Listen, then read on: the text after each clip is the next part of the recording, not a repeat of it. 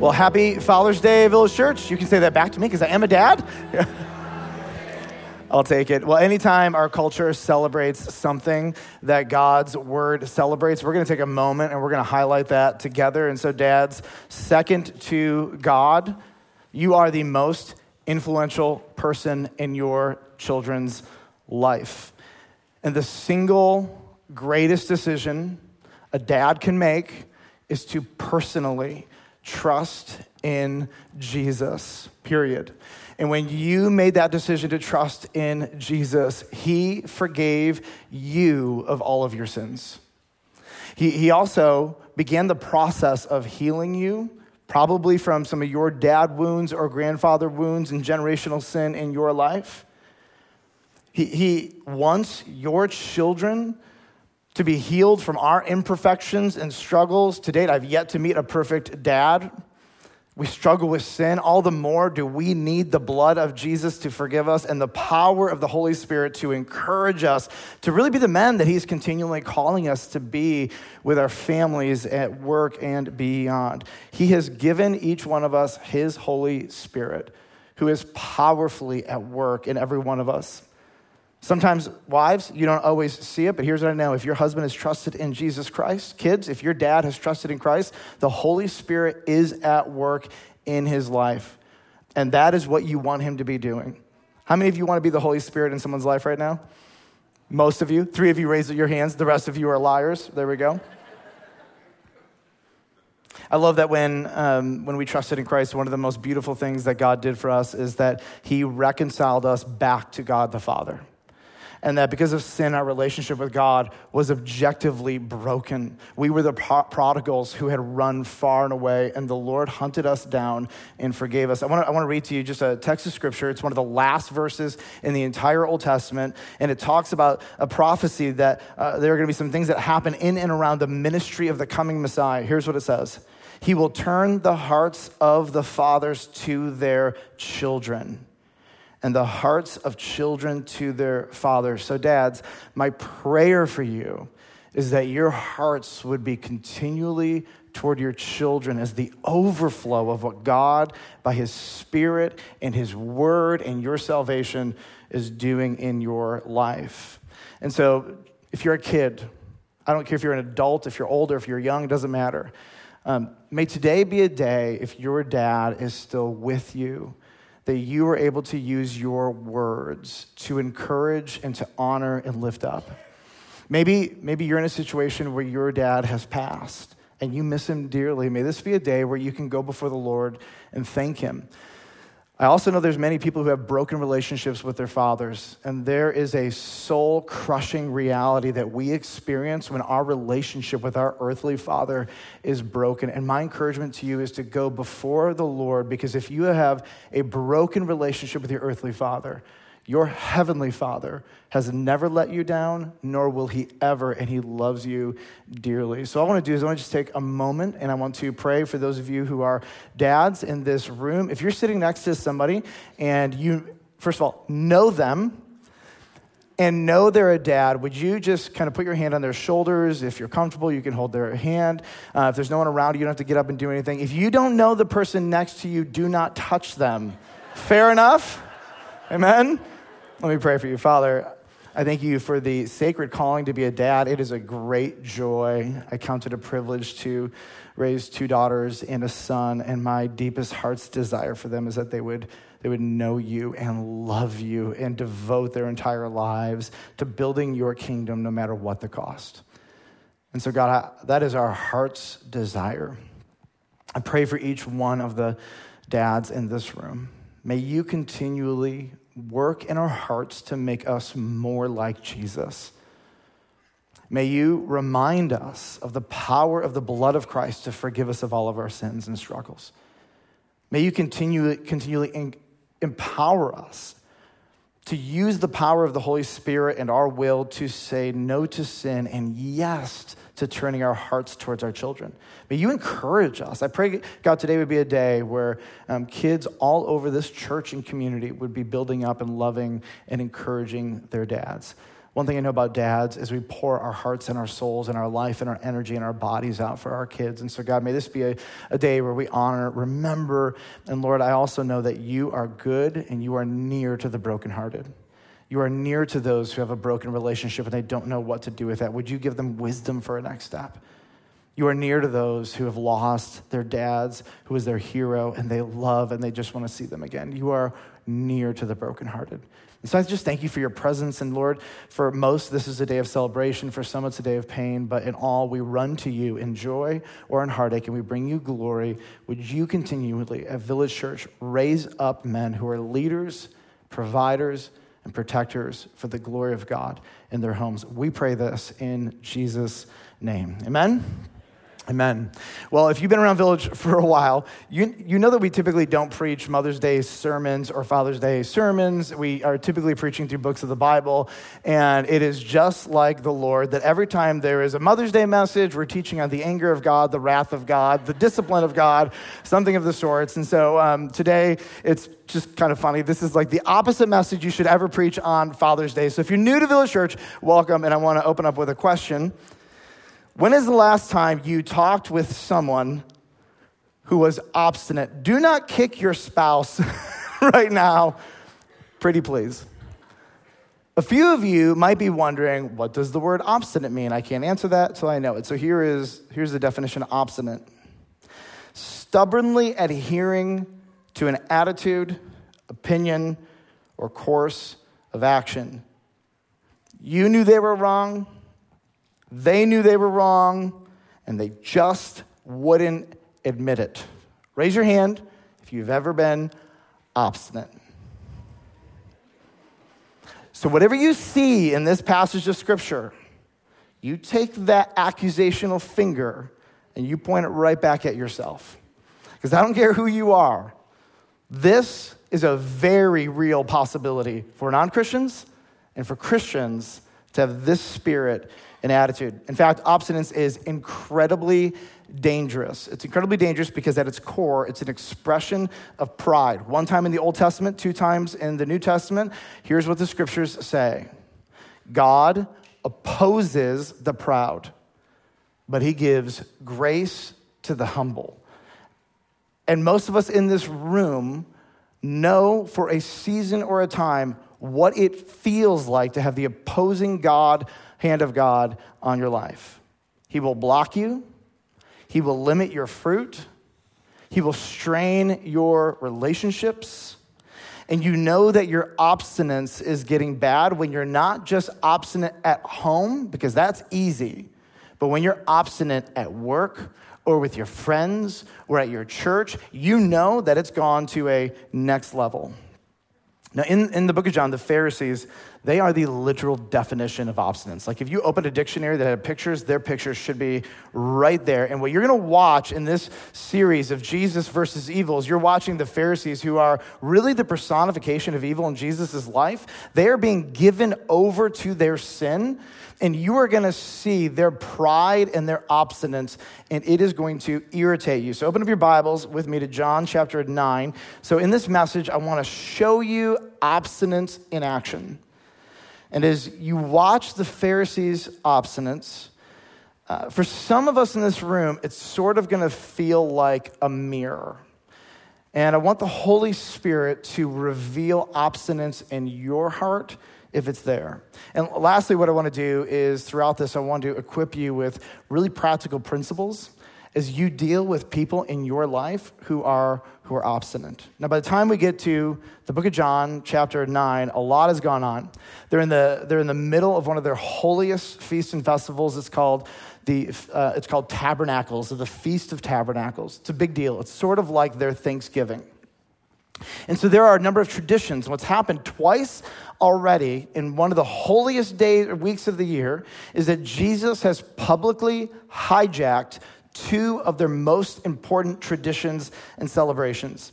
And the Pharisees are 10 out of 10 angry at Jesus and they want him dead. Now, we've known they've wanted him dead, but all the events of John 7, 8, and 9, they doubly want this guy murdered.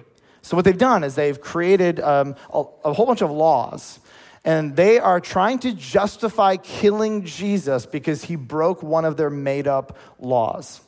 And so here's one of their made up laws if you heal somebody on the Sabbath, then we should be able to put you to death. That sounds ridiculous. So, Jesus has already healed somebody on the Sabbath earlier. They're very angry. So, here's what Jesus does Jesus strikes again. He doubles down, and now he heals another man on the Sabbath. That's John chapter 9, verses 1 through 13. Next week, we're going to deal with that. But today, we're going to start in John chapter 9, verse 13. Verse 13 starts off with the word they, and they are the blind man's neighbors. The blind man is the one Jesus just healed. They are his neighbors. And it says, They brought to the Pharisees the man who had formerly been blind.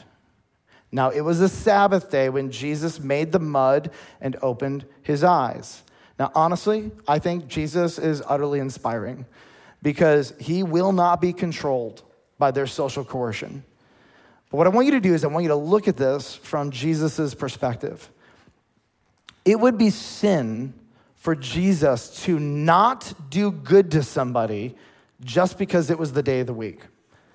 Now, I want to give you an illustration. I want you to imagine you see somebody who is drowning and dying. And you look at them and you say to yourself, I can't help you. It's Tuesday. My religion forbids me from helping somebody because it's Tuesday. Would that be sin for you? Yes. If your religion prevents you from doing good on a certain day of the week and changing somebody's life or saving their life, your religion is utterly flawed and useless. And so here's what Jesus knows their religion, it's utterly useless right now because it doesn't even allow him to do a basic good thing just because it's a Sabbath or a day of the week. In fact, if Jesus didn't heal this person, Jesus himself would be in sin because to know what you should do, to do good, and to not do it in that moment would be wrong. And so Jesus antagonizes these people, not, not because he's doing anything on purpose, but by just being faithful, by just seeing the need in front of him and healing somebody and changing their life by being the king, the God that he is. So, Village Church, might it be said of you, if there are a whole bunch of people that you're antagonizing, that you are antagonizing them because you are doing the right thing in the right way to serve someone else. If, if, if, if somebody says to me, I can't stand that person, they're always doing good, praise God, keep it up, antagonize away. Verse 15. So the Pharisees again asked, asked him how he had received his sight. And he said to them, He put mud on my eyes, and I washed and I see. Look at the word again. This formerly blind man had already told them the entire story. What you're going to see later in the chapter is that this formerly blind man is irritated, he is exasperated. And so you have to kind of read that tone into everything that he is saying. And so what's going to happen now is the Pharisees, they hear him again, and they're going to start debating amongst themselves. But I, I, need you to remember this. As they're debating, the blind man is hearing everything. In verse 16, it says, Some of the Pharisees said, This man is not from God, for he does not keep the Sabbath. True or false, by the way? False. There is nothing in Old Testament law that says you cannot do good or heal a person on the Sabbath. That does not exist in any way, shape, or form. It's a made up law that they made up so they can control people. Thankfully, some of the Pharisees have not lost their minds. They still have some logic left. Verse 16 goes on. But others said, How can a man who's a sinner do such things? Like, if he was actually a sinner, then why would God give him his power to do things that only God could do? Like, they're using their logic. Like, if God hates Jesus, then why did God give Jesus the power to do profoundly incredible things? So there was a division among them. One group of Pharisees, they're using basic logic, and the obstinate Pharisees, what do you think they think of logic? Not so much. So they said again to the blind man, What do you say about him since he has opened your eyes? He said, He's a prophet. Duh. Can't you see? So, as we move through this text, I want to share with you some principles about obstinate people. And here's the first obstinate hearts double down, even in the face of evidence. This irrationality is one of the first symptoms that your heart is moving down the route of pride and obstinance. Look at verse 18. The Jews did not believe that he had been blind and had received his sight. This formerly blind man knows that they think he's lying. Here's what I think the blind man is thinking. So, you don't know my face? I have been living my entire life around this temple. You have walked past me day in and day out for decades, and you don't recognize my face? Now, honestly, I think he's like a little offended because there's no world where they don't know who this guy is or shouldn't know who he is if they have an ounce of a soul. Verse 18 the Jews did not believe that he had been blind and had received his sight until they had to call the parents of the man who had received his sight and ask them, Is this your son who you say was born blind? How then does he now see? Do you hear the skepticism, they, the, almost the, the derogatory tone here? His parents answered, We know, that, this is funny. We know that this is our son. Gave birth to him, blind when he came out, struggled with it our whole life. It's been a pretty big challenge in our home. I don't know about you guys, but pretty confident this is, this is him. We know that he's born blind. But how he now sees, we do not know, nor do we know who opened his eyes. Ask him. He's of age, he's an adult. He will speak for himself. Verse 22 actually tells us that the parents were basically lying. They were not lying that they were his parents, they were not lying that he'd been born blind. They were lying about who they knew healed him. Look at verse 22. His parents said these things because they feared the Jews. For the Jews had already agreed that if anyone should confess Jesus to be the Christ, he was to be put out of the synagogue. Therefore, his parents said, He is of age, ask him. Let me share with you another principle about obstinate people. Obstinate people, if they don't repent, quickly become unsafe. Sometimes you don't know what they will do or even what they're capable of. And if they have social, political, familial, or positional power over you, you can only navigate them and hope to mitigate the damage. Some of you know exactly what I'm talking about. For some of you, I'm just going to take a moment, and here's what's happening. You're saying, or maybe the Holy Spirit is testifying in your heart, oh no, that's me. And if that's the case, you're going to be really tempted from this point on to distract yourself. Don't. There is nothing the Holy Spirit or the Word of God want to do in you that is not for your good and your joy in your life. Look at verse 24. Stick with me. Don't quench the spirit. So, for the second time, they called the man who had been blind and said to him, Give glory to God. We know that this man, Jesus, is a sinner. First of all, propaganda. Secondly, he is literally, the blind man, giving glory to God. His name is Jesus, blind, obstinate. He answered, Whether he's a sinner, I don't know, not my problem. One thing I do know that though I was blind, now I see. They said to him, What did he do to you? How did he open your eyes? Tell us the process. What exactly? Did he call on the devil himself? Like, where does this power really come from? This formerly blind man is now at his wits' end, and he answered, I have told you already, and you would not listen. Why do you want to hear it again? And scholars are almost unanimous that this next phrase is biting sarcasm. Do you also want to become his disciples? Is that why you're curious? Would you like more information about Jesus? Would you like to follow him? Obstinate people are exhausting. I'm going to pause. I'm going to say the obvious. Some of you here are in the middle of obstinance.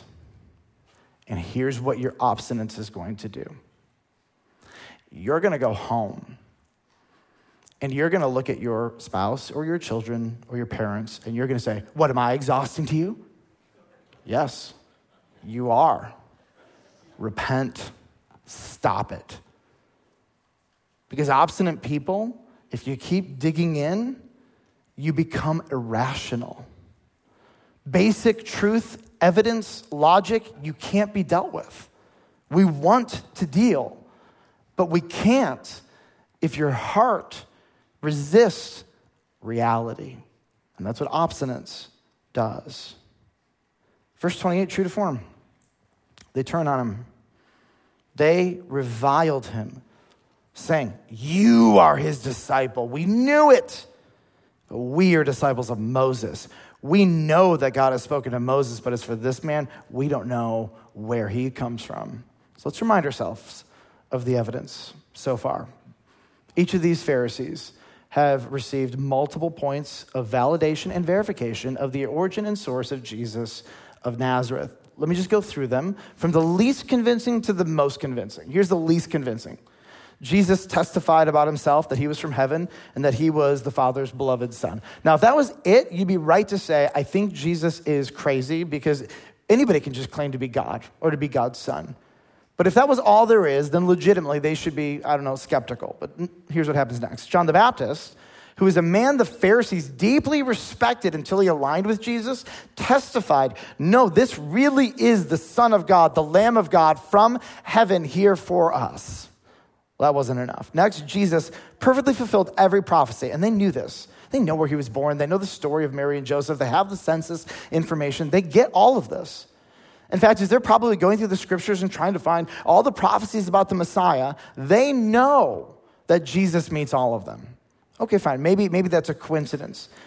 He has performed supernatural miracle after supernatural miracle, literally in their presence. Some of these Pharisees themselves have seen it to the point where they are saying, nobody but God could do this. And they're trying to make sense of how can an evil person that hates God be given the power of God? They don't know what to do with this quandary. Now, here, here's the simple resolution. He actually is God. He's not evil. And the reason he has the power of God is because he is God. I mean, that would be obvious, but that takes logic. Most convincingly, I think, though, is that you remember when Jesus was baptized at the Jordan River? Multitudes of the Jews are there, and a voice from heaven miraculously speaks about Jesus, and the crowds hear it. This is my beloved Son with whom I am well pleased. I'm sorry. The preponderance of evidence leads me to one conclusion. If any of this is true, let alone all of it, that Jesus Christ is the Son of God, period. But if your heart is obstinate, basic logic, facts, truth, and reality, if they are an inconvenience to your obstinate agenda, they don't matter at all. Verse 30 the man answered, Why, this is an amazing thing. You don't know where he comes from, and yet he opened my eyes? Let's just do a little bit of like math here. Supernatural miracle from God, heals a blind man.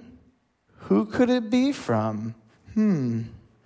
For we know, verse 31, that God does not listen to sinners, so he's using their logic. But if anyone is a worshiper of God and does his will, God listens to him. So if God is listening to him, and when he calls on God to heal a blind person, and God responds, well, then logic deduces that he is a worshiper. He is good with God. They're simpatico, they're on the same page. And then he uses irrefutable logic to make his point. Never since the beginning, never since the world began, has it been heard that anyone opened the eyes of a man born blind. What you're watching is the first time in recorded history this has ever happened. If this man were not from God, he could do nothing. The last reality about obstinate people, honestly, is the hardest. An obstinate person will turn on you even in the face of irrefutable evidence. Verse 34 they answered him, You were born in utter sin. And would you teach us? And they cast him out. They kicked him out of the synagogue. They excommunicated him functionally, publicly shamed him, ruined him. They just cannot be wrong. They won't be wrong. But let's be honest. Do you think that this formerly blind man at this point cares at all that these evil people kicked him out of their club? Nope. This formerly blind man would happily take Jesus over these evil spiritual leaders. Three so what's for you. Number one, to the victims of obstinate people, Jesus is with you. And this is not a small truth, and it is not a cliche you see in scripture that Jesus is near to the brokenhearted. But I want you to watch what Jesus does. This whole series of events happens. This guy is kicked out of church effectively. He is being publicly shamed for affiliating with Jesus. Verse 35 Jesus heard that they cast him out. And having found him, he runs after the guy. He goes back, knowing these people are looking to kill him, knowing he just healed this guy and he goes to find this person and he says to him, Do you believe in the Son of Man? And, and, the Son of Man is an Old Testament reference in the book of Daniel specifically that references the Messiah who's going to be the, basically the king of the world. It's a big title. And he answers, And who is he, sir, that I may believe in him? God opposes the proud, but he gives grace to the humble. It's interesting that these Pharisees, they're just, they're in their self delusion and self righteousness, are just obstinate. And what do they receive? The opposing hand of God. And who does Jesus run after and offer grace, help, clarity to? The cast out, the broken. Jesus says to him in verse 37 You have seen him, and it is he who is speaking to you. Verse 38 he said, the blind man, Lord, I believe. And he worshiped him. Here's the amazing part this conversation between Jesus and the blind man, this whole interaction, it's happening in the visual and audible presence of the Pharisees. This guy gets on his knees and worships, gives to Jesus what is only God's in the presence of all of these people. So, what number two? To the obstinate. Own your guilt now before God disciplines you later. Look at verse 40. Some of the Pharisees near him heard these things, heard the conversation between the blind man and Jesus, and said to him, they chime in as, as they have the conversation. The guy is on his knees worshiping Jesus. They say to Jesus, Are we also blind? Jesus said to them, He's so funny, by the way, if you just appreciate the moment. If you were blind, you would have no guilt. Like, if you couldn't see, I can't hold you responsible for seeing what you're unable to see. But now that you say, we see, we're so smart, we know the law, we know the prophecies, we know all of it, your guilt remains. You're guilty because you knew the truth, you see the evidence, you knew better, but you chose obstinance. You chose pride and received the opposing hand of God as, cho- as opposed to being humble and believing what the irrefutable evidence points to. Own your guilt now before God disciplines you later. There's, there's two sides of this coin. First is for the Christian. Christians have the ability to be obstinate. Again, we're all here. We all know what we're capable of. We all know ourselves in our worst moments. God loves his kids and he disciplines his kids whom he loves. And the Lord will let us rebel for a time until he intervenes, correct? We know this. And all, all I have to say to you is you have the Holy Spirit. You do not need to wait for God to discipline you. You have the ability to humble yourself. And that probably means you need to own a couple things and apologize to some people in your life. If you are not a Christian, the judgment that waits for you is hell. But God is willing in this moment to give you real grace. He is willing to forgive you of all of your sins. There is not one Pharisee who could not have turned in this moment and asked for forgiveness, and Jesus wouldn't have given it to them. If he can forgive these kinds of people, if he can forgive the Apostle Paul who sought to murder him also, doggone it, whatever you have done, he, by the blood, by his blood, has the power to forgive you. Run to Christ. Now, number three, to those engaging obstinate people, know your role and know your limits. I'm going to say this again. You are not the Holy Spirit. Amen? Again? Sure. Some of us think that our biting words, our meanness, our anger, and our emotions are going to accomplish the righteousness that God desires. I mean, the scriptures actually say the anger of man does not accomplish the righteousness that God desires. That's not how it's done. It gets behavior modification temporarily, and that is it. What you want for the obstinate person is heart change. And I, I, have found that there are two circumstances, generally speaking, that break through the obstinate person's heart. Here's number one the relational pain of obstinance brings people to their knees in repentance. Unfortunately, the greater, the, the, the, deeper the level of obstinance, the worse the pain needs to become for somebody to really actually run to Jesus and make things right with people in their life, unfortunately. This is where, if you're in that situation, you need actual counsel and help from wise, godly people to help you navigate these circumstances. Don't ever do that alone. But number two, obstinance breaks when the Holy Spirit breaks the person and brings them to their knees in repentance. There are going to be times in your life where you just watch somebody you love and you see that obstinate, prideful spirit, and all you can do is pray. And sometimes, sometimes the Holy Spirit kind of intrudes and invades early, sometimes people have to go really, really deep until the Holy Spirit breaks through. But, but here's the deal you actually don't need to wait for the Holy Spirit to wreck you to repent of your obstinance. You can do that now. Isn't that a crazy thought? You don't need Him to discipline you and ruin you. You can actually turn now. And if you're not a Christian, you have right now the ability to turn to God and to trust in Christ. And I want to encourage you, do that. Repent of your obstinance and whatever else you are seeing that is causing you and God to be broken, your sin. Repent, apologize, own it. Do you believe today that Jesus Christ died on the cross for your sins and was raised from the dead?